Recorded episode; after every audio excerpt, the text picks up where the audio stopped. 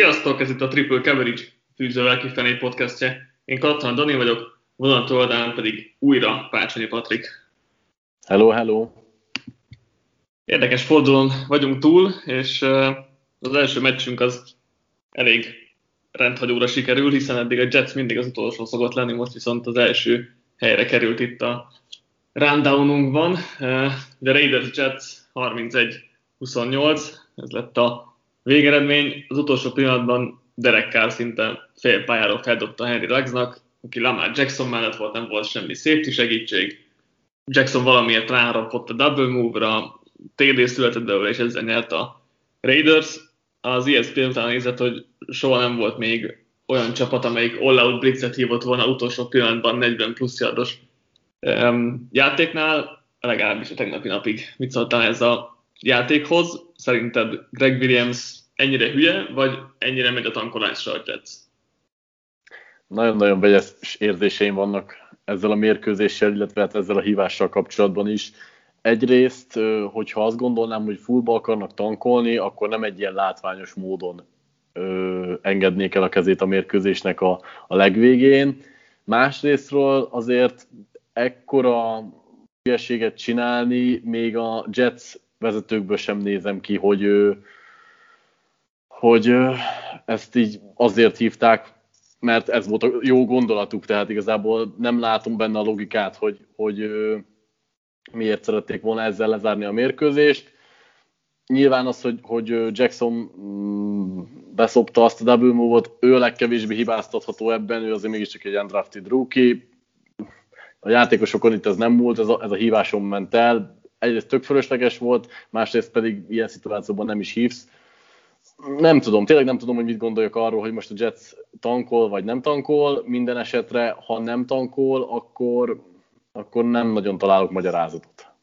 Szerintem itt van, van egy helyes válasz, méghozzá az, hogy, hogy ez Greg Williams, és ő mindig is Greg Williams marad, és mindig is ezt fogja csinálni. Egy, egy ilyen impulzív védőkoordinátor, aki agresszív, és nem érdekli semmi, csak megmutatja, hogy ő itt a tökös gyerek, és róla fog mindenki beszélni. Ez most, ez most így is van, és mindenki arról beszél, hogy mekkora hülyeséget hívott. Azért nem gondolom, hogy ez a tankolásra fogható, és tök jó poénokat lehet belőle gyártani, meg, meg mindent, tehát hogy ez poén, de hogy, de hogy Greg Williamsnek semmi haszna nincs abból, hogy, hogy itt most kikapjon a Jets, mert ő nem lesz itt jövőre. Játékosa ugye kritizálták is ezért a meccs után, hogy, hogy ez azért nem volt egy okos döntés, és lehet, hogy érdemes ennek is segíteni a, játékosokat a, a playhívásokkal is. Szerintem ennyi az egész, hogy ez Greg Williams stílusa, és, és Greg Williams mindig is Greg Williams marad, és remélem, hogy már csak pár meccse van a ligában védőkoordinátorként. Mm, letette a névegyét most is, azt, azt mondhatjuk ilyen szempontból.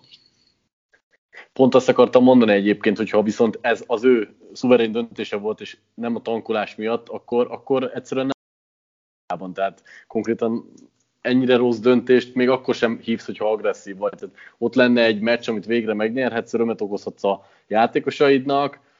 Lehetett volna itt agresszívabb döntést hozni, és messze nem ekkora hülyeséggel. Na mindegy, igazából Hát szerintem ő, ő úgy gondolta, hogy ez volt a döntés, mert hogy akkor szekkelem kárt, és vége a mestek, és én meg a király, és szerintem ez, ez, ez volt a gondolatmenet alapvetően, mert, mert azért ismerjük, hogy ő ilyen.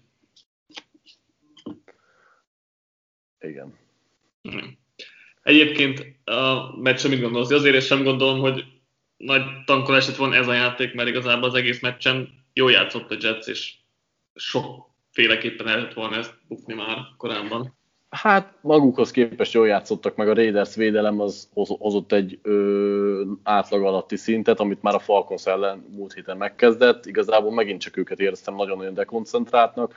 A futás védekezésük az teljesen szétesett, tehát ilyen Johnsonoknak, meg Adamseknek hagytak több mint 80 yardot, ez szerintem őket minősíti. Nyilván a Jetset olyan szempontból lehet dicsérni, hogy nem beleszarva mentek fel a pályára, akartak valamit bizonyítani, de én inkább éreztem azt, hogy ez a Raiders védelem nagyon gyenge, mint hogy ez a Jets offense lenne félelmetes.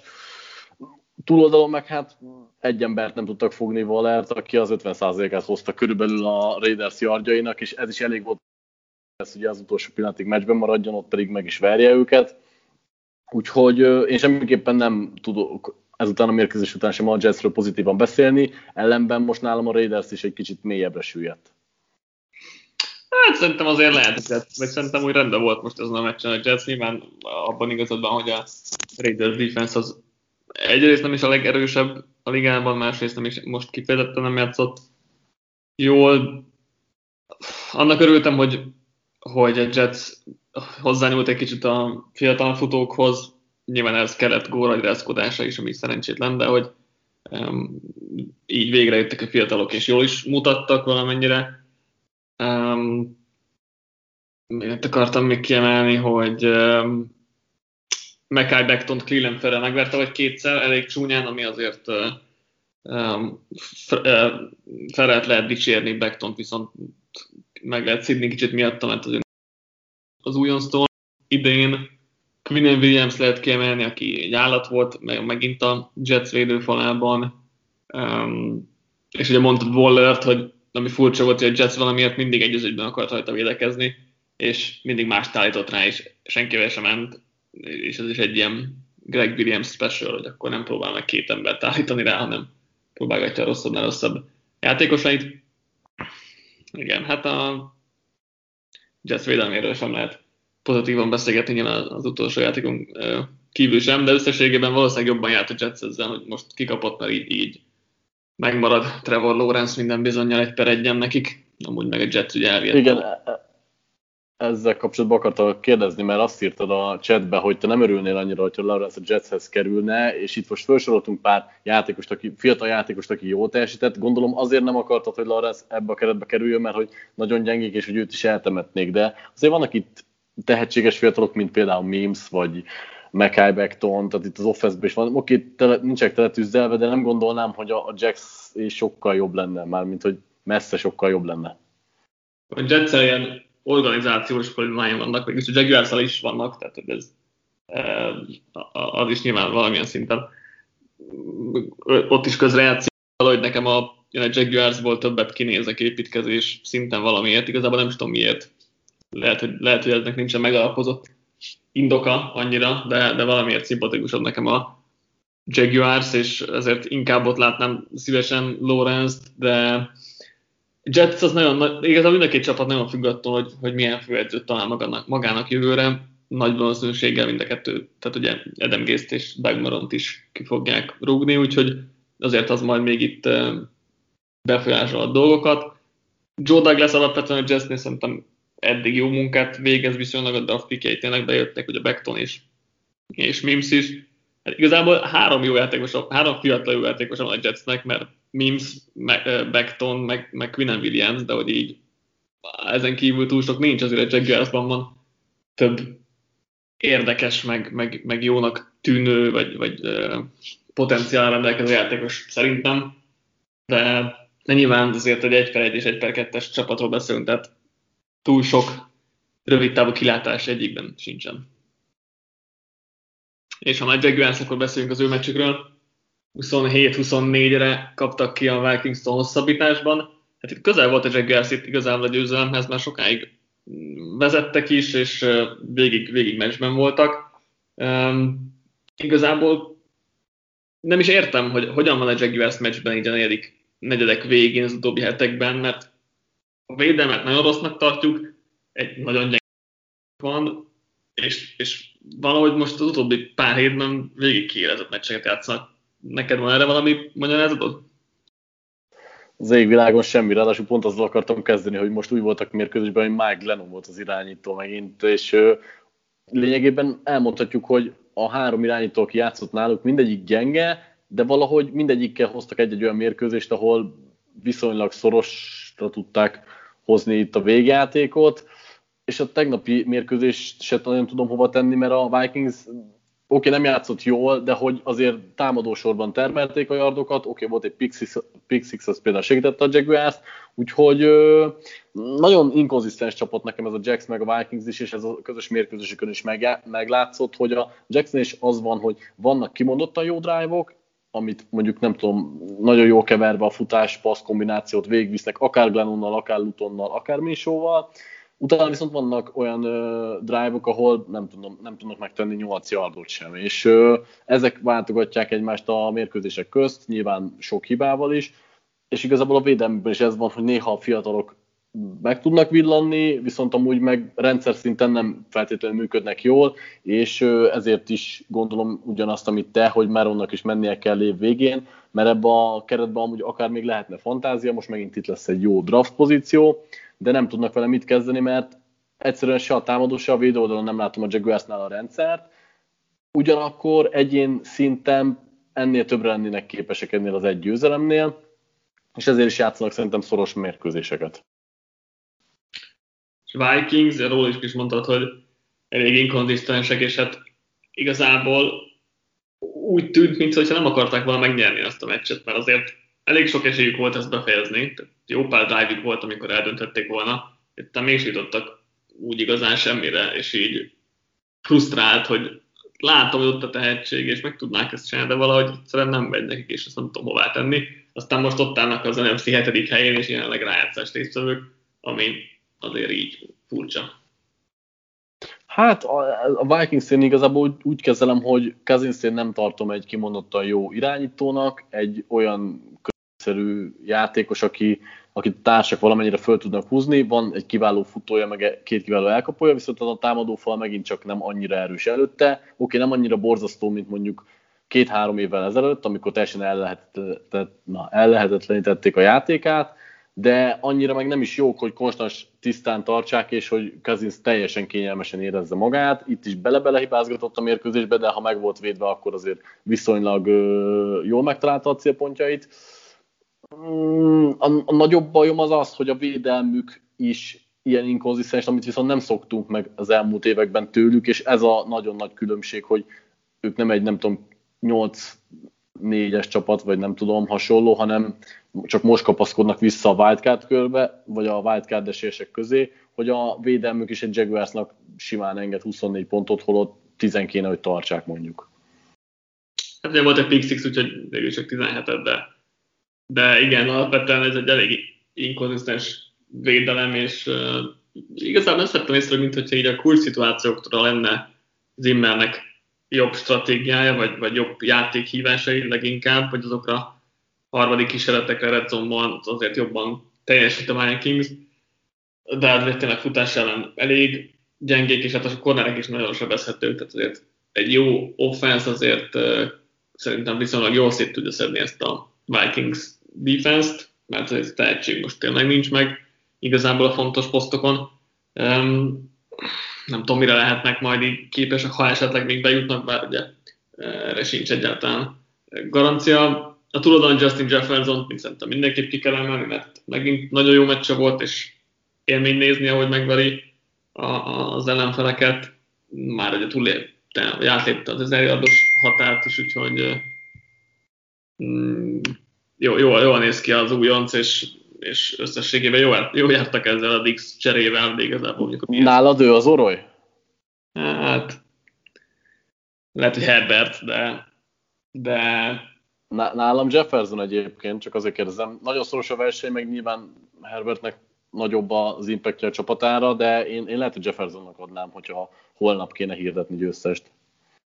Védhető teljesen, mert ha azt nézzük, hogy ki játszik a legjobban, akkor végül is Jefferson, ha meg úgy, hogy pontos az, hogy érték értékes, vagy poszt mennyire értékes a többi, mint egy MVP-nél, akkor meg ugye Herbert. De az a baj, hogy Herbert nem tudott több győzelmet hozni a csapatának. Hát jó, mondjuk ez szerintem nagy, kevésbé rajta múlott, mint, mint mondjuk Anthony meg sok más faktoron, de igen, tehát nyilván Ezt abszolút adom, csak ugye így, így nem jön ki a valuable player lét, így, hogy igazából nem nyernek meccseket. Igen, nincs bajom egyáltalán a Jefferson év újonca címmel, mert, mert egyértelműen megérdemli.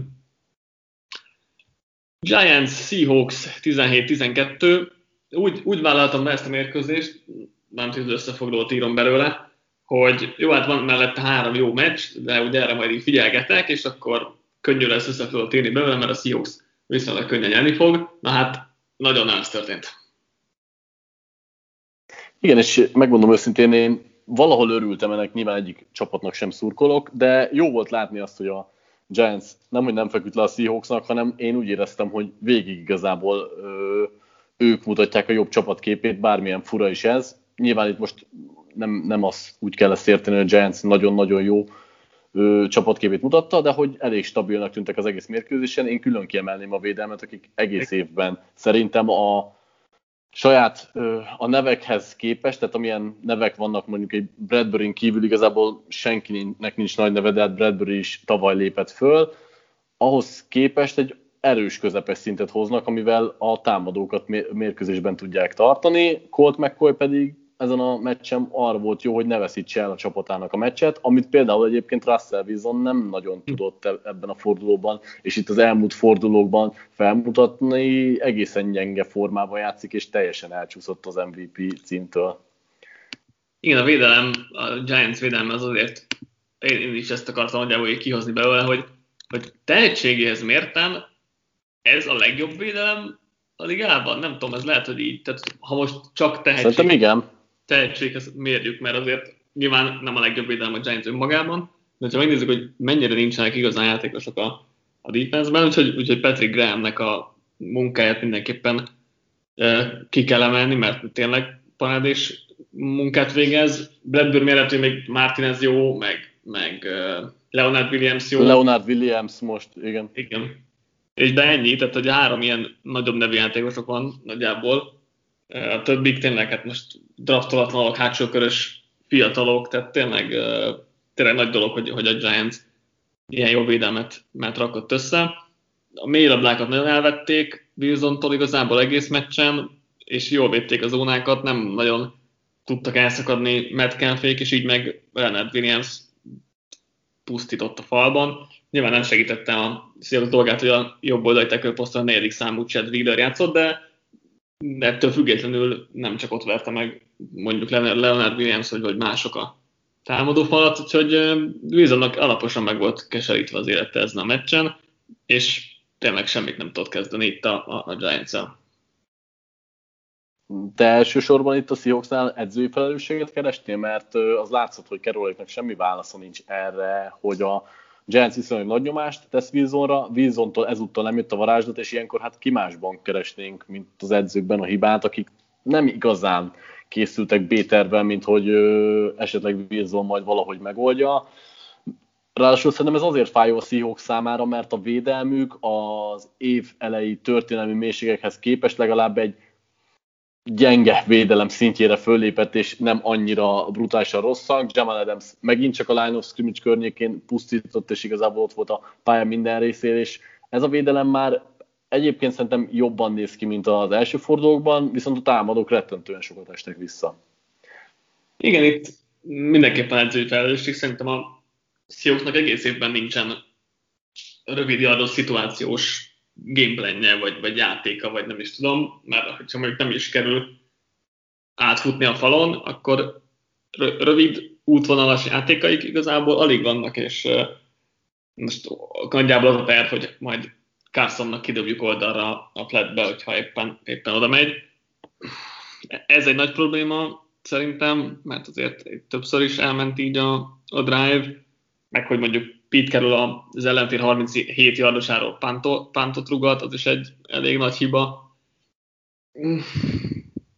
Nagyjából ebben láttam itt a problémát, tényleg, hogy itt rövid yardos dolgok nem mentek, így, hogy elvették a hosszúakat, ami azért alapvetően a Seahawksnak jól szokott menni, de hát uh, nyilván fel lehet úgy készülni ebből, hogy, hogy ezt, uh, ezt az ellenfél meg el tudja venni, és akkor ki kell találni valami mást. Ne, nem sikerült most sem, és uh, ez azért még, még probléma lehet.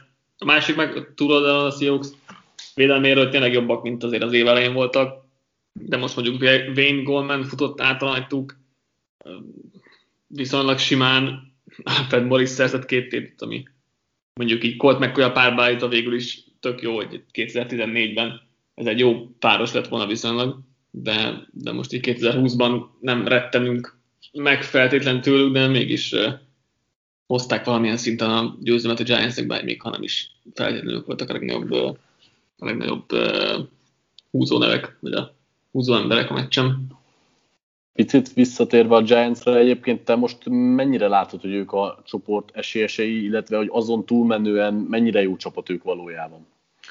Szerintem a csoport esélyesei mindenképpen, tehát én most már majd, nem beírnám őket csoportgyőztesnek, mert uh, ugye a Washington ellen megvan a tiebreakerük, a Cowboysban nem látom nagyon még, bár neki viszonylag könnyű sorsolásuk, de azért mm, nem, nem teljesítenek ők sem olyan jól. Csak azért kérdezem, mert egyébként ez majdnem minden fordulóban másra mondtuk eddig, hogy na most ők az ízt esélyesei, na most ők az ízt esélyesei, éppen akik egy picit jobb formát mutattak, a többiek meg esetleg annyira nem, de hogy szerintem nyolcadszor váltunk, hogy most akkor ki az ízt esélyesei, hogy tényleg látjuk ebbe a Giantsbe, vagy most volt egy nagyon jó meccsük. Illetve hát nem lehet ezt mondani, mert ugye már négy győzelmes Igen. sorozatban vannak, de ettől függetlenül elég nehézen megítélhető szerintem még mindig. Igen, de azért, azért most ez egy nagy skalp volt, tehát nem az volt, hogy jó megvertek egy Bengázt, vagy, egy, vagy a csoporton belül valakit, tehát azért eddig, eddig mindegyik csapattal inkább csak azért voltunk pozitívak, mert na végre csoporton belül nyertek valakit, vagy megvertek egy két győzelemmel álló másikat. Most ez végre egy, egy tényleg egy, egy statement win lehetett, azért az Seahawks ellen. Szerintem a Giants meg fogja nyerni ezt a csoportot. Nem gondolom, hogy nagy különbség van a Giants és a Washington között, de a Giantsnél az előny egyértelműen, hiszen jó, tételezzük fel, hogy a Steelers megveri a Washington-t, akkor ugye match hátrányban és tiebreaker hátrányban is lesz a Washington a giants szemben, úgyhogy szerintem onnan már ezt nem fogják tudni beérni, vagy legalábbis meglepő lenne mindenképpen. Még ezt akartam egyébként, hogy ugye évvel, évelején gondoltuk, hogy akkor Gettleman távozik, Judge is, Jones is, akár majd majd, hogyha rosszul szerepel a Giants, szerintem most Judge-ot és Jones-t kvázi ki is záratjuk, de mondjuk Gettleman, hát mit kezdenél, mert azért beszéltünk itt a Bradbury-ről, Martinezről, Leonard Williamsről, mint kvázi free agent igazolások, amik Gettlemanhez köthetők, és azok elég jó lépésnek bizonyultak. Draft az összességében kevésbé, de hogy állsz hozzá? Alapvetően én, én azért most itt nem kapkodnék a helyükbe, mert a védelem tényleg elég pofásan néz ki a tényleg a nevekhez képest. Daniel Jonesból szerintem még mindig nem láttunk annyit, hogy egyértelműen lehessen mondani, hogy akkor ő most a franchise irányító lesz, vagy nem. És ilyen Colt mccoy is nagyjából most elkaristolt ez a sor. Szerintem van fantázia abban, amit a Giants csinál. Az a baj, hogy ilyen igazán nagy tehetséget se a védelem, se az offenz oldalon nem látok. Ugye nyilván Barkley visszatérhet, de egy futó esetében ez szerintem kisebb, kisebb súlya számít. Szóval szerintem alapvetően rendben van, amit csinálnak, nem találtak ilyen igazi gyémántot, de hát az, az meg néha szerencsén is múlik. Ugorjunk akkor tovább. Browns Titans 41-35. A 19 órás sávnak a legjobb meccsének ígékezett, de elég gyorsan eltűnt, vagy eldőlt. Azt hittük, hogy te lesz futásokkal, ezzel szemben alig lépték át a kétszer a csapatok, és a Browns a levegőben gyorsan intézte a Titans 38 hét is volt az első fél időben, vagy a már harmadik negyed elején valahol úgy. Minden szempontból igazából meglepő mérkőzés volt, mert nem gondoltuk, hogy ennyire domináns lesz a Browns a Titans ellen, nem gondoltuk, hogy Mayfield viszi majd az offense és nem pedig a futók hátán fog elmenni az egész, és azt se gondoltuk szerintem, hogy a Browns védelem ennyire le tudja az első félidőben lassítani a Titans, tehát én abszolút nem azt kaptam, amit vártam. És megpróbáltam itt visszanézés után megint megállapítani, hogy mi lehetett, de nagyon-nagyon beragadt a Titans. Látszik, hogy meglepték őket azzal, hogy, hogy passzol a Browns és nem futnak. Szerintem a nagyon későn adjustáltak, és addigra meg már nagy volt a hátrány, onnantól meg az ő gémpenjük is szétesett, mert menni kellett az eredmény után, főleg passzolni, Henry nem lehetett annyit futtatni. Minden esetre elég érdekes, amit itt a Browns most mutatott, mert most nyilván nehéz egy meccsből kiindulni, de alapvetően működött a passzjáték, Mayfield maga biztosan osztogatta a labdákat, és nem is arról volt szó, hogy az elkapói tették nagyjá, hanem ott voltak a helyükön a labdák. Kivárnék mindenképpen azzal, hogy hova ítélem ezt a Browns, de azért szépen lassan, egy fél szemmel el kell kezdenünk rájuk is majd nézni. Igen, eddig azért az volt a képünk a Brownsról, hogy oké, okay, 8-3, de hát negatív 21-es pontkülönbség, nem vertek meg egy, egy jó csapatot sem, aki jó csapat szembe jött, attól nagyon csúnyán kikaptak. Ő azt mondom, Colcot még Colcot megverték, szóval nem, nem, nem teljesen igaz ez, de azért nagyjából tehát nem voltak elég meggyőzőek, és erre most tényleg egy ennyire magabiztos győzelem. Oké, a végén visszat a Titans, de az már teljesen garbage time volt, tehát én már azt um, nem is annyira követtem így, így részletesen, de hát ott már bőven eldőlt 38 hétnél a mérkőzés. Um, ez a Mayfield kérdés, az érdekes, hogy most ez mi volt, mert egyértelmű, hogy parádés játék volt, és úgy játszott, mint újon CV-ben, ha, ha nem jobban, sőt, valószínűleg jobban is, és nyilván segítette, hogy nem volt Pestra a Titans részéről, konkrétan egyszer jöttek hozzá Mayfieldhez, így a secondary lehetetlen dolga volt, de meg amúgy sem erős ez a Titan secondary. De tényleg nagyon jól, jól játszott. Mayfield az első félben volt már négy TD passza, de ugye lett volna öt, hogyha Peoples Jones nem ejti az egyik touchdownját, és tényleg szinte hibátlanul játszott. Jobb védelmek ellen ez nem ment még neki idén. Nehéz, nehéz mit mondani, mit várhatunk ettől a Browns offense-től. Nekem nagyon ilyen hektikus a Mayfield játéka, hogy oké, okay, most volt egy parádés meccs, de simán lehet, hogy jövő héten meg borzalmas lesz, úgyhogy ez, ezért nehéz mit, mit belátni. Abszolút, csak ugye igazából, hogyha két futójuk meg az offenzív lányok így működik, akkor nem is feltétlenül kéne ennyire jól játszani, mint ott a Titans ellen. Egy stabil teljesítmény kell tőle, ami, ami meg akár kijöhet. Mit gondolsz a Titans oldalon? Mert tőlük meg egy nem várt szétesés volt ők. ők pont, hogy az volt rájuk jellemző, hogy nem, nem az a nagyon villogó csapat, de hogy azért stabilnak, stabilak ö, voltak mindig. Most az első fődőben hatalmas pofont kaptak. Igen, hát védelmük azért tudtuk, hogy nem jó, tehát hogy Persze nincs, és secondary sem jó, tehát így, így nyilván nehéz jó defense összerakni. Támadó oldal sem meglepő volt. Azt azért tudtuk, hogy a Browns futás ellen jól muzsikál, és gondoltuk, hogy akkor passzolni kellene, de azt is gondoltuk, hogy nem fog az elején a Titans, és valószínűleg jó lett volna hamarabb váltani, mert azért most tényleg ez a Browns secondary nagyon sebezhető, főleg, hogy Denzel Ward sem játszik, nem tudom igazán hová tenni ezt a Titans sem eléggé. Tehát itt ők, őket sem érzem olyan meggyőzőnek és, és magabiztosnak, hogy nekik azért több jó eredményük volt így a, a szezonban, vagy elkaptak nagyobb csapatokat is, de ők is elég, elég hullámzóak, és persze nyilván meg nekik is kijöhet egy-egy jó lépés, meg a Brownsnak is a rájátszásban, de, de egyik esetben nem ugyanaz, és igen, ezt akartam mondani, hogy az a baj, hogy itt a harmadik meg a negyedik erőről beszélünk az EFC-ben. Nyilván a Colts ott attól függ, hova helyezzük mögéjük, vagy pont eléjük, vagy így vegyítve velük, de hogy ez jellemző itt az EFC playoff, köze, playoff mezőn közepére, hogy, hogy ne, egyszerűen nincs be bennük az a magabiztos, nem is tudom, hogy fogalmazzam, nagy csapatfaktor, és akkor lehet, hogy ez a jó szó, mert a Titans meg a Browns is nincs, egyszerűen nincs a kultúrájukban még kódolva ez, és hektikusan képesek nagyon jó teljesítményre, de hogy nem, nem tudod róluk elhinni azt, hogy feltétlenül végigviszik itt a playoffot. Így van. Lépjünk tovább, és ugorjunk az NFC-re. Rams Cardinals 38-28. Ezt a két csapatot, meg az egész divíziót még mindig nem tudom megfejteni, és a végeredményhez képest magabiztosabbnak tűnt ez a győzelem a Rams-től. Úgy éreztem, hogy végig jobbak voltak, nem tudtak elhúzni, és tényleg minden héten változik erről a két csapatról véleményem, ezért eléggé frusztrál ez a csoport. Nekem a Ramsről viszonylag stabil a véleményem, a védelmük az szerintem nagyon jól néz ki, most nyilván Mörréket ideig, óráig lehet csak teljes kordában tartani. Itt volt egy gyengébb periódusuk a harmadik negyed közepén, meg a negyedik negyed végén, de például az első fél időben szerintem ők nagyon-nagyon jól lenullázták őket, van egy viszonylag domináns defensive line Donaldal, Hopkins, Ramsey az első félidőben nagyon-nagyon kordában tartotta, sőt Hopkins frusztrálta is már szerintem Ramseynek ez a domináns és kicsit odaszúrogatós stílusa, meg ez az egész, ahogy, ahogy ő játszik. Nyilván a szimpatikusság határát súrolva néha, de az biztos, hogy hatékonyan. Az offense oldalon meg hát Goffot szerintem mind a ketten egy, egy közepes irányítónak tartjuk, aki nyomás alatt nem tud játszani, amikor, amikor nincs nyomás alatt, akkor megoldja. Nekem továbbra is ez a Ramsről a véleményem, hogy, hogy ők egy olyan playoff csapat, akik, akiknek a kijön a lépés, akkor sokáig mehetnek, de golfban nincsen meg az a faktor, ami mondjuk Super Bowl győztessé teheti őket. Akár hova bár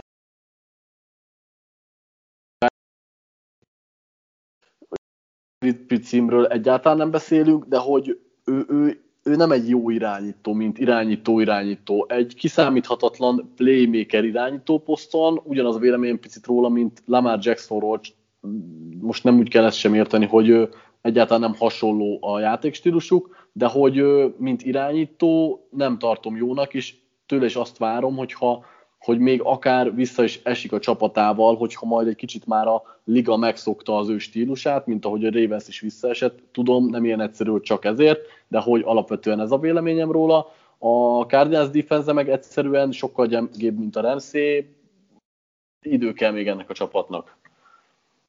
Igen, hát Murray most nagyon gyenge volt az első fél időben, ugye volt egy TD-je a full üresen hagyott Arnoldnak, azon kívül 11 passzából kettő volt jó, 14 yardért, tehát semmit sem mutatott, aztán a második félben nyilván valamennyire jobb volt, de, de rossz volt nézni, hogy megint nem nagyon futott, és nem tudom most már, hogy miért van, mert most már talán a vállára nem foghatjuk minden héten, vagy hogy félteni magát, vagy, vagy Kingsbury félteni őt, mm, és, és ez, ez nagyon hiányzik ahhoz, hogy ő jó játékos legyen, és most nem különvehetjük, hogy passzolva, meg futva, de hogy, de hogy alapvetően nem vehetjük külön, hiszen ez ő játéka, és, és kell, kell a futás ahhoz, hogy ő sikeres legyen, mert a Cardinals sikeres legyen, és hát látjuk, hogy ez mostanában nem nincs így, mert az utóbbi öt meccsen négyből egyet, négy, négyet elbuktak, és az egy győzelem is az a Hail Murray volt, tehát nincs jó formában a Cardinals, és most már nincs is playoff helyen. Úgyhogy ez, ez, ez aggasztó lehet nekik, bár most még jön még egy pár könnyebb mérkőzésük talán, mint mondjuk a Vikingsnak, de igen, azért ez egy hektikus mm, csapat, és itt az offense nem tudom igazán jól elhelyezni, hogy, hogy, hogy Kingsbury-től igazából mit is várhatunk, vagy mit is kapunk, mert, mert így nem látom még, hogy pontosan ő mit ad hozzá itt a csapathoz. Nyilván valamennyire látszik, de hogy úgy nem látom az átütő erőt, azt az igazi átütő erőt, amit vártam tőle mondjuk. Most mit gondolsz egyébként a Westből, melyik csapatok jutnak be, és hányan? Egyáltalán hány csapat jut be a Westből? Közben breaking news, hogy Greg Williams kirúgta a Jets. akkor, akkor megtalálták a bűnbakot a, a meglepő vereségre. Tehát ez egyértelműen tehát akarják tenni, hogy ez nem tankolás volt, hanem egy nagyon rossz hívás szerintem. Igen, na hát uh, ilyenek is előfordulnak az adásban. Szóval ki fog bejutni az NFC Westből? Hát Rams meg a Seahawks csak be fog jutni. Hát, Cardinals meg a, azért, meg a Vikings között, sőt, egyébként a Fortiners is jön, tehát uh, én a Fortiners-re is gondoltam egyébként, igen. a kapcsán, tehát ők is szóba jöhetnek. Igen, mert jönnek most fel. Most, hogyha megverik a Buffalo-t, ma éjszaka, utána azért Washington Dallas az mind a kettő verhető, akkor az már 70% fölötti esélyt ír nekik itt a számláló, és akkor Arizonával meg Seattle zárják a szezont. Uh, igen.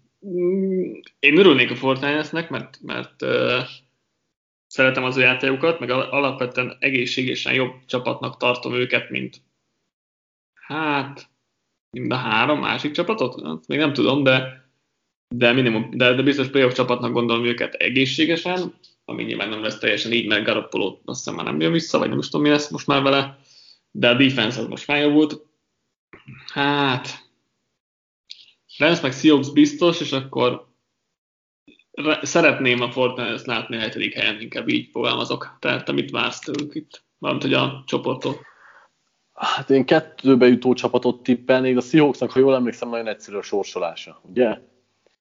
Um, mondom. Ha valami ilyesmi rémlik, hogy nekik nagyon egyszerű a sorsás, már amúgy én azt mondanám, hogy a, a, igen?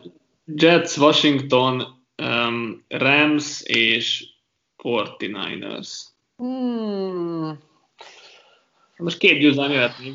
Hát igen, igen, ez, ez, ez, ez az, az szinte beírható. Én a Ramset biztosan bent látom, meg olyan csapatnak is gondolom. A Fortinersnek a nagy hajrá miatt nem, de hogyha ha mondani kéne, akkor akkor nálam a Fortiners és a Rams a, a divízió leg, legjobb két csapata, annyi, hogy a Fortiners nagy hátrányból indult, ezért nem tudom őket biztosan oda sorolni.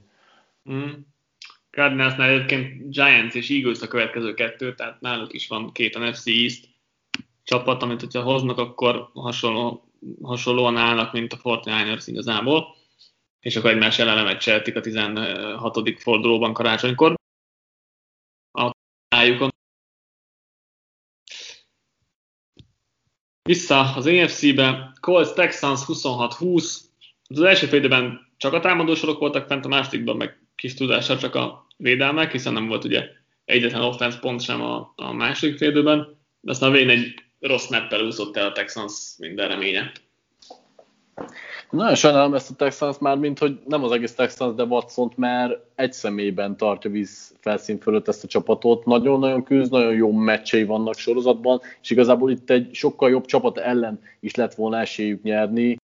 Ö, tak, úgy, hogy nekik ez az év már teljesen mindegy, nincsen nagyon koncepció csapatnál, viszont mégis van egy olyan franchise irányítójuk, aki bármikor képes megvillanni. Itt ugye most lényegében nem volt az első, tehát a legjobb három receiverekből kettő nem volt ott a pályán, vagy a legjobb négyből három talán. Tehát a lényeg a lényeg, hogy, hogy abszolút kisebb arcokkal kellett megoldani egy, egy viszonylag jó defense ellen csatát, és szerintem nagyon-nagyon helytált. Mm, a védelmük a második fél időben furcsa mód jól teljesített, de egy nagyon picit náluk is úgy látom, hogy kezdenek javulni így a szezon vége felé, csak náluk, náluk nincsen egy ilyen arc, aki, aki ennyire domináns tud lenni, mert oké, okay, Watt is viszonylag jól játszik itt a, az elmúlt négy-öt mérkőzésen, de ő nem tudja az egész védelmet olyan szinten felhúzni, mint Watson az offense A túloldalon a Colts pedig szintén egy, egy nagyon-nagyon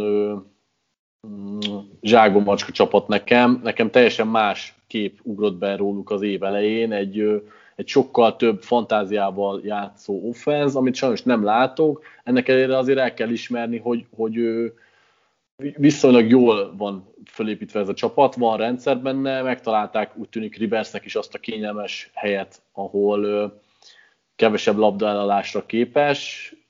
Nyilván kellenek az olyan az ellenfelek, akik kevesebb nyomást gyakorolnak rá, nem annyira változatos a defenzük, hogy összezavarja esetleg a veterán irányítót, de én úgy látom, hogy ebben a keretben működik a Coltsnak a, a rendszere, ők se, őket se sorolnám nyilván a Steelers és a Chiefs szintjére, de jól csinálják azt, amit csinálnak. Igen, ugye Tiván Hilton lehet kiemelni a Colts-tól, aki is hosszú idő után újra 100 yard fölé jutott, Kenny Moore meg Kiki QT és Chad Hansen volt, aki, aki sokat szállított az elkapók hiányában, ahogy, ahogy mondtad is. Én azt nem tudtam itt megfejteni, hogy mi volt a két fél idő között ez a nagy váltás, nagy kontraszt, hogy első fél időben meg volt 44 pont, aztán a másik fél meg csak egy safety neked erre van valami magyarázatod? A a Colts az már nem első ízben bizonyította, hogy a fédei adjustmentjük az nagyon-nagyon jó, tehát ők, ők defensív fronton, a Packers ellen is például ezzel kapaszkodtak vissza, hogy Rodgerséket nagyon megfogták a, a második félidőre, hogy konkrétan mivel, azt, azt én sem tudom megmagyarázni, de az, az biztos, hogy az edzői munka az kifizetődni látszik náluk, mert, mert már tényleg nem először csinálták ezt meg. Hogy a túloldalon mitől javult föl ennyire a Texans védelme, az, arra viszont azt, azt nem, egyrészt nem tudok bezáratot, másrészt nem is láttam jönni, mert ez a Texans védelem nem erről volt híres. Lehet, hogy inkább a, a Coltsnak a játékában keresendő, ott pedig a Lions Bears 34-30. Egyrészt vége az oroszlán ölő Trubisky érának, másrészt pedig ugye vége volt a Patricia érának is, úgyhogy a Lions elég felszabadultan tudott játszani, és, és nyert is. Szerinted e, ez volt itt az ok a győzelem mögött, vagy valami más? Szerintem nem ez volt az ok, mert ráadásul én a Bears a mérkőzés elején jobb csapatnak láttam, működött a futójátékuk, Trubisky akkor még nem hibázott bele a meccsbe, és, és ez pont egy olyan Lions meccsnek tűnt, mint az összes többi, hogy igazából semmi nem jön össze úgy, ahogy eddig, sem jött össze, a Chicago pedig tudta hozni hiba nélkül a játékát, a védelmünket azért tudtuk, hogy jó. Aztán Stafford hirtelen megfordította itt a mérkőzést, nagyon-nagyon jó meccset tudhat maga mögött, több mint 400 yard, és viszonylag jól mozgatta a szálakat, és Hackinsonra épít, nagyon szépen volt felépítve igazából, talán senkit nem tudnék kiemelni konkrétan. Nem tudom, hogy a felszabadultságnak volt ennyire köze ehhez, vagy pedig ö, egyszerűen csak jobban kijött a lépés. Nekik, hát a végén pedig a Bears bizonyította azt, hogy, hogy egy stabil irányító nélkül a fordítás sem megy, nem, nem hogy a, vagy hát a labda megtartása sem megy, nem hogy a fordítás. Igen, pedig egyébként Trubisky rendben volt fent a meccsen, az a szokásos Lions elleni formáját, hogy jobban osztogatott, meg azért viszonylag szét tudta szedni a Lions defense meg oké, okay, a futás is, futójáték is kellett hozzá, de szerintem az a rész rendben volt, és ott, tehát Lions defense nem nagyon láttam azt, hogy ú, megszabadultunk Patriciától, és minden szuper, mert ők most is gyengék voltak. Nekem az offense úgy tetszett, meg ott, ott így éreztem valahogy ezt a felszabadultságot, nem tudom ezt így jól megmagyarázni, de az volt az érzésem, hogy azért jobban ment ez a támadósor. Nem tudom bevel mennyit változtatott a játékhívásokon, annyira nem tűnt fel feltétlenül, de, de Stepford elég lazán dobálgatta itt az 50 járos passzokat, mondjuk Quintus Sifusnak az elég parádés labda volt. Az offense tetszett most, most a Lions-től, ami sokszor idén nem, főleg Geledé nélkül, azt is, az is fontos része. Úgyhogy beúzta ezt a csoportrangadót a Lions, és azt nézem, hogy a top, 10, top 10-ből is mozdultak, most már a 12. helyen vannak a draft sorrendben, Chicago meg a 13. úgyhogy fejfej mellett haladnak. Saints, Falcons 21-16, Taysom Hill megszerezte első, aztán második passzolt td is, és jól is játszott szerintem. Oké, okay, megint a Falcons ellen, de akkor is, hogy láttad a az ő teljesítményét, meg a Saints offense teljesítményét? Egyszerűen nem tudom, már magamat kell megkövetnem, mert itt az elmúlt két győztes meccs után sem tudtam elhinni róluk, hogy, hogy Hillel itt nyerni fognak megint a Falcons ellen. Azt meg még továbbra sem tudom elhinni, pedig mutat egész, egész életképes életeket Hill passzjáték terén is. Lehet, hogy a koncepció is nagyon-nagyon kedvez neki, sok üres dobása volt, és azokat végre tudja hajtani. Akkor kicsit nagyobb bajban van, amikor nagyon szűk helyre kell bedobni a labdákat, akkor látszik is, hogy kicsit erősebben hajol bele ezekbe a dobásokba, nagyon odaszúrja a labdákat, amiket az elkapó is tudnak sokszor megszerinteni, viszont ha nem elég pontos a dobás, legalább a védők sem tudják pikkelni, úgyhogy ilyen szempontból az nem rossz dolog. Mm, nekem tetszett a Saints játéka, a védelmük az megint csak parádés volt, főleg a Red Zone-ban blokkolták teljesen a falcons és ez igazából elég is volt, mert a, a mérkőzés végére meg lett akkor előnyük, hogy a Falkósznak meg már rohanni kellett, és nem feltétlenül tudtak ö, rövid passzos játékokkal haladni. Úgyhogy ö, furcsa érzéseim vannak Hillem, mert valahol örülök neki, és tetszett is itt most ezen a mérkőzésen a játéka, ugyanakkor ö, lehet, hogy az én hibám, de még mindig nem tudom elhinni, hogy ő egy irányító. Nehéz. Ugye az első meccse után írtam, hogy ugyan jól mutatott a Falcons ellen, de hogyha közelből megnéztük, akkor elég lassan diagnosztizálta a dolgokat, meg lassan hozott döntést, ez most így jobbnak tűnt első eh, megnézésen, az All 20 All út, azt még nem néztem meg, de, de ez jobbnak tűnt. Én tegyük hozzá, hogy tényleg Falcons defense azért nem mutat valami jól most sem, de a nagyjátékokat most elvették tőle, ellenben a, a, a rövid és középtávoli dolgokat jól megoldotta. Mm, a túladon meg ugye a Saints defense 42 labdabirtokás után engedett ismét TD-t, de ettől függetlenül megint, megint egy elég jó egységképét mutatta, és, és jól lezárták a, a, a Falcons támadásait. Neked egyébként mi a véleményed a, a, a Saints-be gondolkodás nélkül tennéd vissza most Breeze-t akár már az alapszakasz végén is, illetve hogyha Breeze-be egy kis bizonytalanságot látsz, akkor mennyire nyugodt szívvel tennéd be hírt mondjuk a playoff meccsen? Hát, visszatenném Breeze-t valószínűleg, de nyugodtabb szívvel tenném be hírt, hogyha esetleg azt látom, hogy Breeze számodon nem megy. Inkább ez a, az álláspontom, hogy azért, azért Breeze-ben még mindig több van, még hogyha sokat, sokat is kritizáltuk uh, már, de, de most már mondjuk el tudom képzelni, hogy Hill beálljon és, és ne, ne vajon szégyent. Ezt azért pár héttel ezelőtt még nem gondoltam volna. Elvileg ugye Breeze lehet, hogy jövő héten már visszatér az Eagles ellen. Ilyen, ilyen hírek jöttek most, most a hétvégén. Nem tudom, kell-e siettetni, de talán, vagy úgy tűnik, hogy vissza fog térni. Te, te hogy állsz? Az, igen, azt kezdtem el mondani, hogy én, hogy Hillből pont azok a gyilkos, irá, tipikus irányi öszt, irányító ösztönök hiányzanak, amik néhányszor, főleg playoffban nagyon jól jöhetnek. Igaz, hogy Breeze-ben is már megkopni látszanak, de azért még benne ott vannak ezek, és sokkal természetesebben vannak ott, mint Hillben. Az egy másik kérdés, hogy Hillben viszont a váratlanság van benne sokkal nagyobb ö, szinten, mint Breeze-ben, és ugye a playoff pont ezt láttuk nagy, vagy az utóbbi időben a Saintsnél, hogy egyszerűen nem tudtak változtatni, Breeze játéka már nem volt váratlan, fölkészültek az ellenfelek, úgyhogy ilyen szempontból lehet egy ilyen szempontból lehet egy próbát tenni hill majd, hogyha nem megy Breeze-nek, viszont mivel nincsenek meg benne a tipikus ösztönök, ezért én nem szívesen támaszkodnék rá.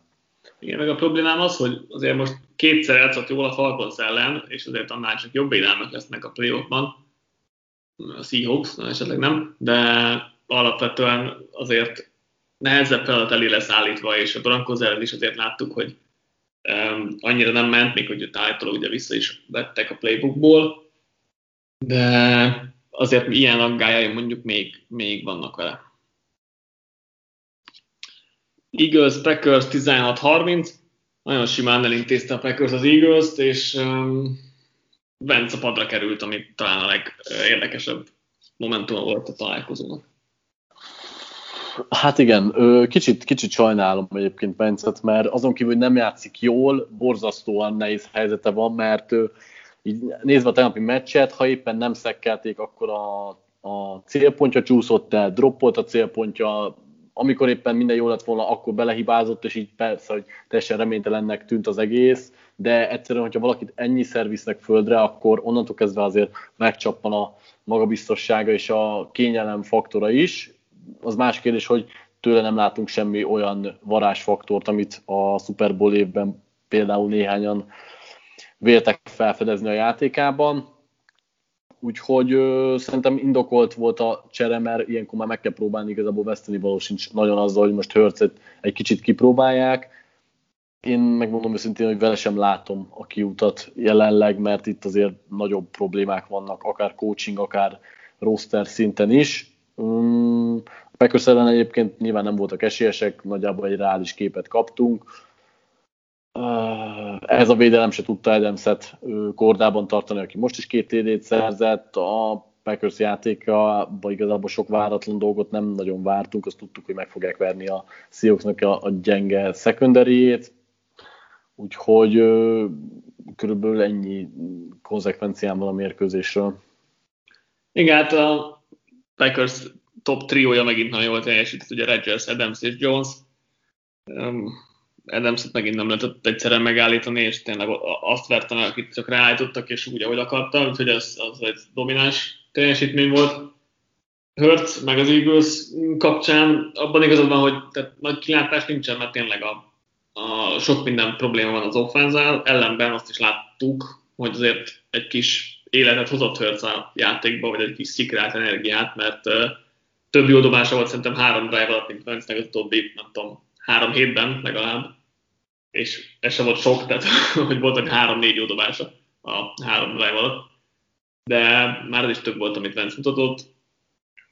Szerintem mm, Vence is jót tenne, hogyha kicsit tudná tisztázni magában a dolgokat. Nyilván ez most idén már semmire se jó, de, de hát ha jövőre tud valamit javítani ezzel az egészen, mert tényleg az ide játék az botrányos volt, és azért azt tudjuk, hogy ő ennyire nem rossz, még hogyha nem is annyira jó, mint az MVP-s évében volt, vagy mint a MVP közeli évében volt, 17-ben, tehát azért annyira nem jó, ott sok minden nagyon jól kijött, ennyire meg nem rossz, mert itt meg tényleg minden rosszul jön ki, és ő is borzasztó és pocsék. Nem tudom, lehet-e javítani itt a fejben mechanikai mindenféle gondokat nála, szerintem most ezt a maradék négy, vagy akárhány meccset, négy meccset, ezt uh, hörcel kell lenyomni, aztán legalább megtudjuk, hogy benne is mennyi van. Mondjuk az pont rossz, hogy a Saints jövő héten, mert az nem túl szerencsés egy irányítónak, de, de hát meglátjuk. A Packers meg, meg robog az első kiemelés felé igazából, mert, mert egyre közelebb vannak ehhez. Most így gyorsan játszadozok a, a masinával, és azzal számolok, hogy a Packers megnyeri az összes meccsét, a Saints pedig kikap a Chiefs-től, és a többit megnyeri, akkor a Packers lesz az első kiemelt. Úgyhogy ezért még bőven lehet itt játszani a következő négy hétben. Szokásos már, hogy az én csapatom után a cédre ugrunk, és ez így lesz most is. Broncos Chiefs 16-22. Talán nagyobb volt a különbség, mint amit az eredmény mutat, és a Broncos defense szinten jól tartotta magát, de nem, nem nagyon gondoltam, hogy ezt el, el fogja veszteni a Chiefs. Talán először vagyok úgy vele, hogy egy picit dicsérném a Broncos edzőket. Viszonylag jó gameplannel jöttek mind offense, mind defense oldalon. Offense oldalon próbálták futatni az órát, hogy Mahomesot lent tartsák. Nyilván a Chiefsnek a futás védekezése is valamelyes gyengébb, és Gordonnak elég jól ment tegnap a játék. Lindsaynek is gyűltek a yardok, valamint a támadófal is egész jól blokkolt futáshoz. Nagyjából pörgették is a perceket, úgyhogy ez, ez úgy, ahogy bejött, a túloldalon pedig nagyon sok cover 2 volt, amivel elvették a osztójátékokat, Hillből talán kevesebbet láttunk, ellenben így ugye Kelsey tartott nagy napot, megint 100 yard fölé ment, és ugye ezzel meg lett neki az 1000 yard is a szezonban, ami ötödik vagy hatodik évében már zsinórban, hogy megvan. Tehát megsüvegelendő teljesítmény. Nyilván ez volt a Brankos taktikája, hogy, hogy próbálták, próbálták nem nagyon gyorsan megveretni magukat, hát ha így az offense meccsben tud maradni. Ez egy látszólagos szoros meccsre volt elegendő, ellenben azért a Chiefs nagyságrendekkel rossz csapat. Az a bajom, hogy ha a Broncos ennyire jól tudta volna tartani magát a tervhez gyengébb csapatok ellen, és az edzői gárda is kitesz annyira magáért, mint a Chiefs ellen, akkor lehet, hogy lehetne több győzelmük, mert az látszik, hogy a chiefs még nincsen egy E, e, na, erő egyensúlyban a csapat, viszont több fantázia lenne ebben a csapatban, mint láttunk eddig tőlük az évben. Igen, alapvetően Lok is egész rendben volt az első dive-os interception az utolsó interception kivéve, tehát a kettő között szerintem azért rendben volt.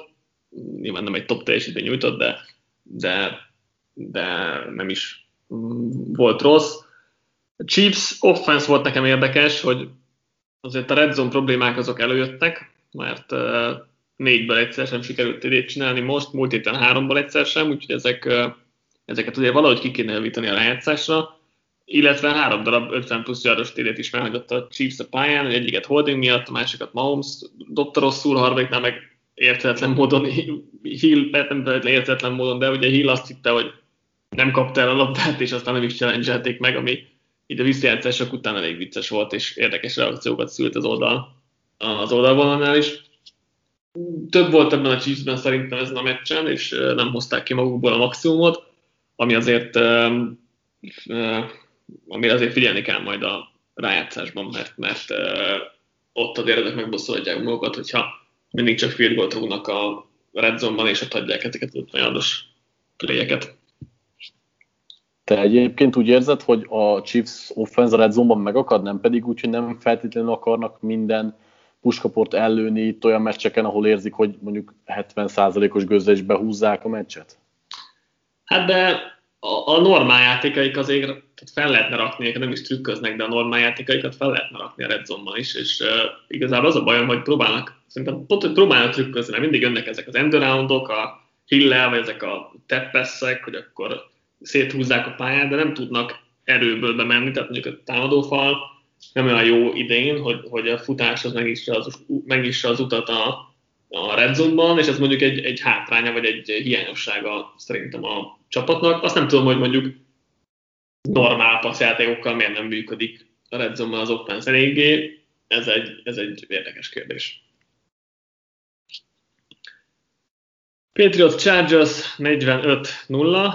Ugye a Patriots ötször pantolt a mérkőzésen, ebből a Chargers háromszor állt fel úgy, hogy nem 11 ember volt a pályán, vett is belőle 70 yardos punt return, TD, 60 yardos punt return, az nem TD-ért, és hogy még a special team problémákat tetézzük, akkor egy blokkolt field goal utáni TD-t is szerzett a Patriots.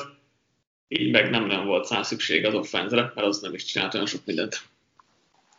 Az a durva, hogy itt szerintem két nagyjából hasonló közepes erősségű csapatot láttunk, csak az egyik, egyik oldalon a lehető legjobb edzők ülnek, a másik oldalon pedig a lehető legrosszabbak, és ez megspékelve egy nagyon gyenge special teammel a Chargers oldaláról egyszerűen egy őrült nagy különbséget hozott ki.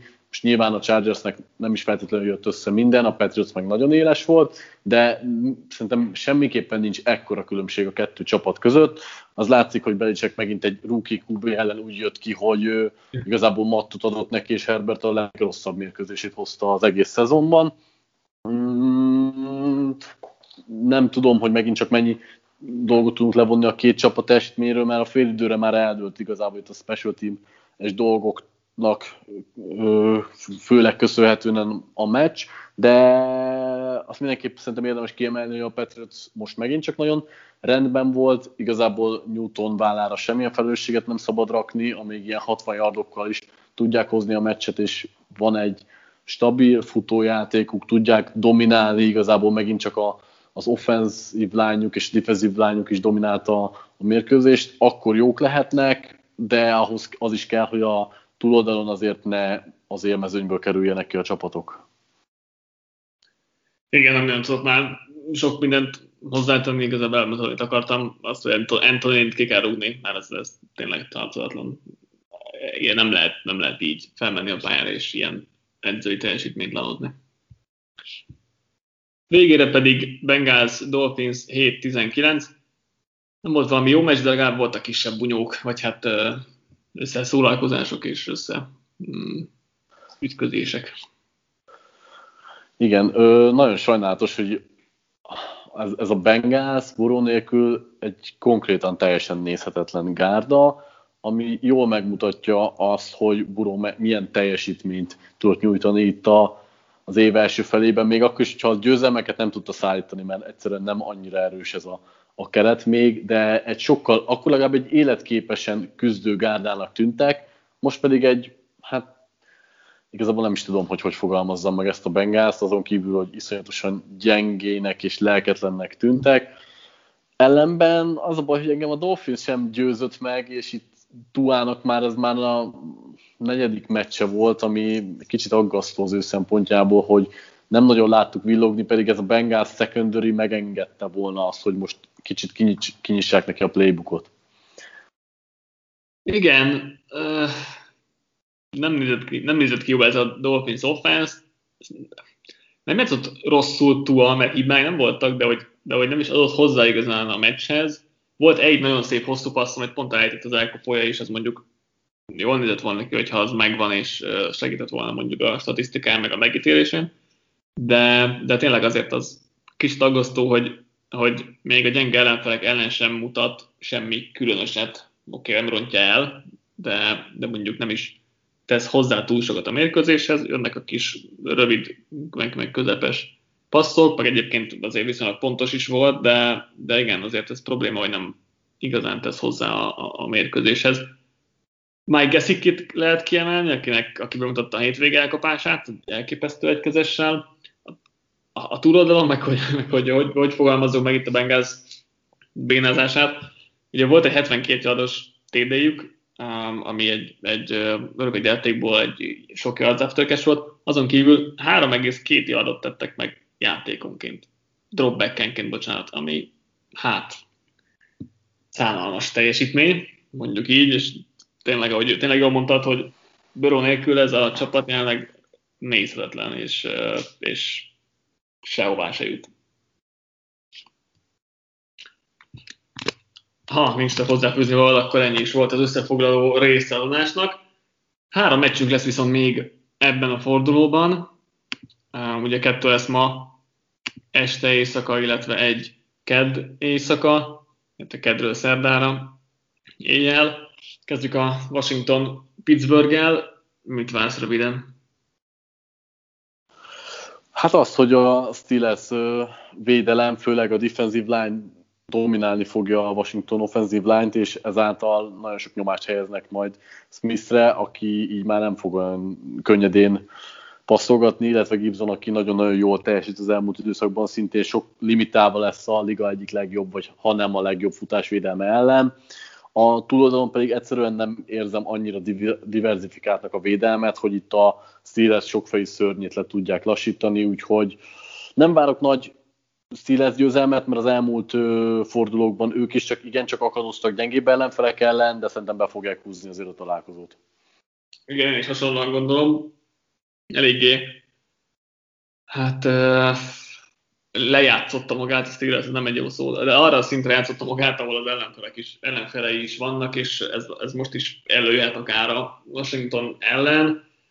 Az lehet még nyilván félelme a Steelersnek, hogy kevesebbet pihentek, hiszen szerdán játszottak, míg a, míg a Washington egy héttel előtte csütörtökön, tehát már nagy a, nagy a pihenésbeli különbség, de ettől függetlenül akkor a különbség van a két csapat tehetségben, hogy, hogy ezt ettől függetlenül be kell húzni a Pittsburghnek. Lehet, hogy csúnya lesz, de, de be kellene húzni ezt, ezt, ezt hiszen, hiszen nem, akkor ugye a Chiefs azt hiszem át is veszi a vezetést a, a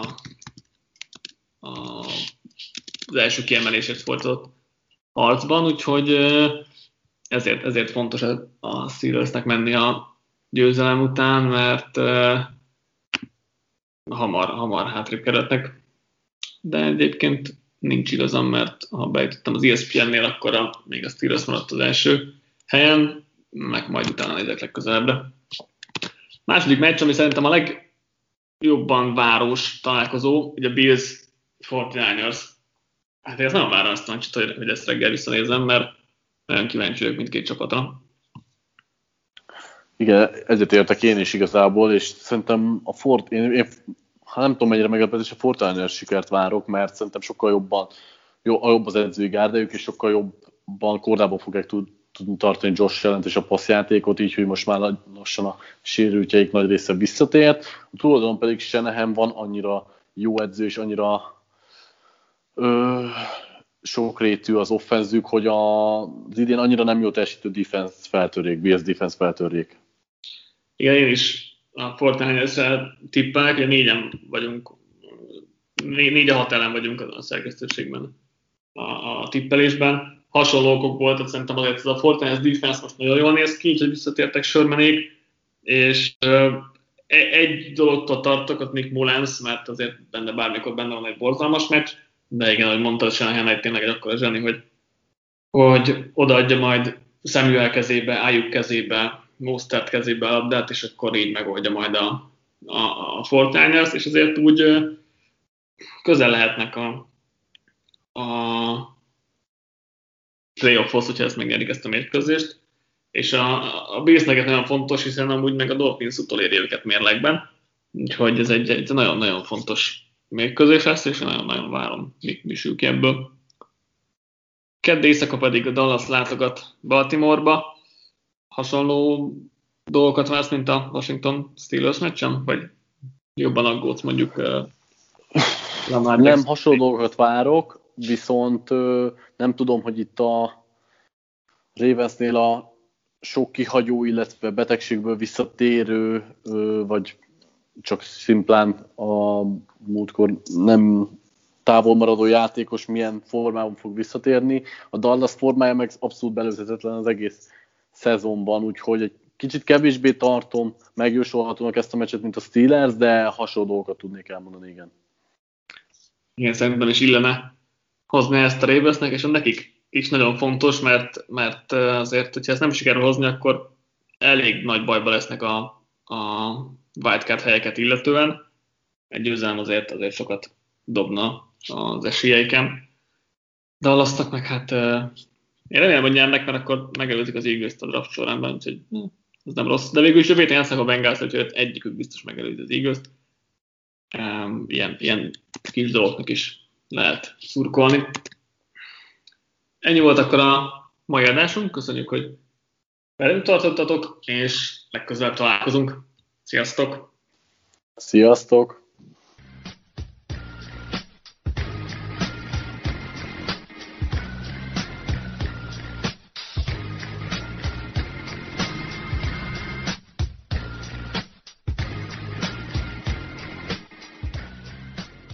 Ha más podcastekre is kíváncsi vagy, hallgassd meg a Béton műsor ajánlóját.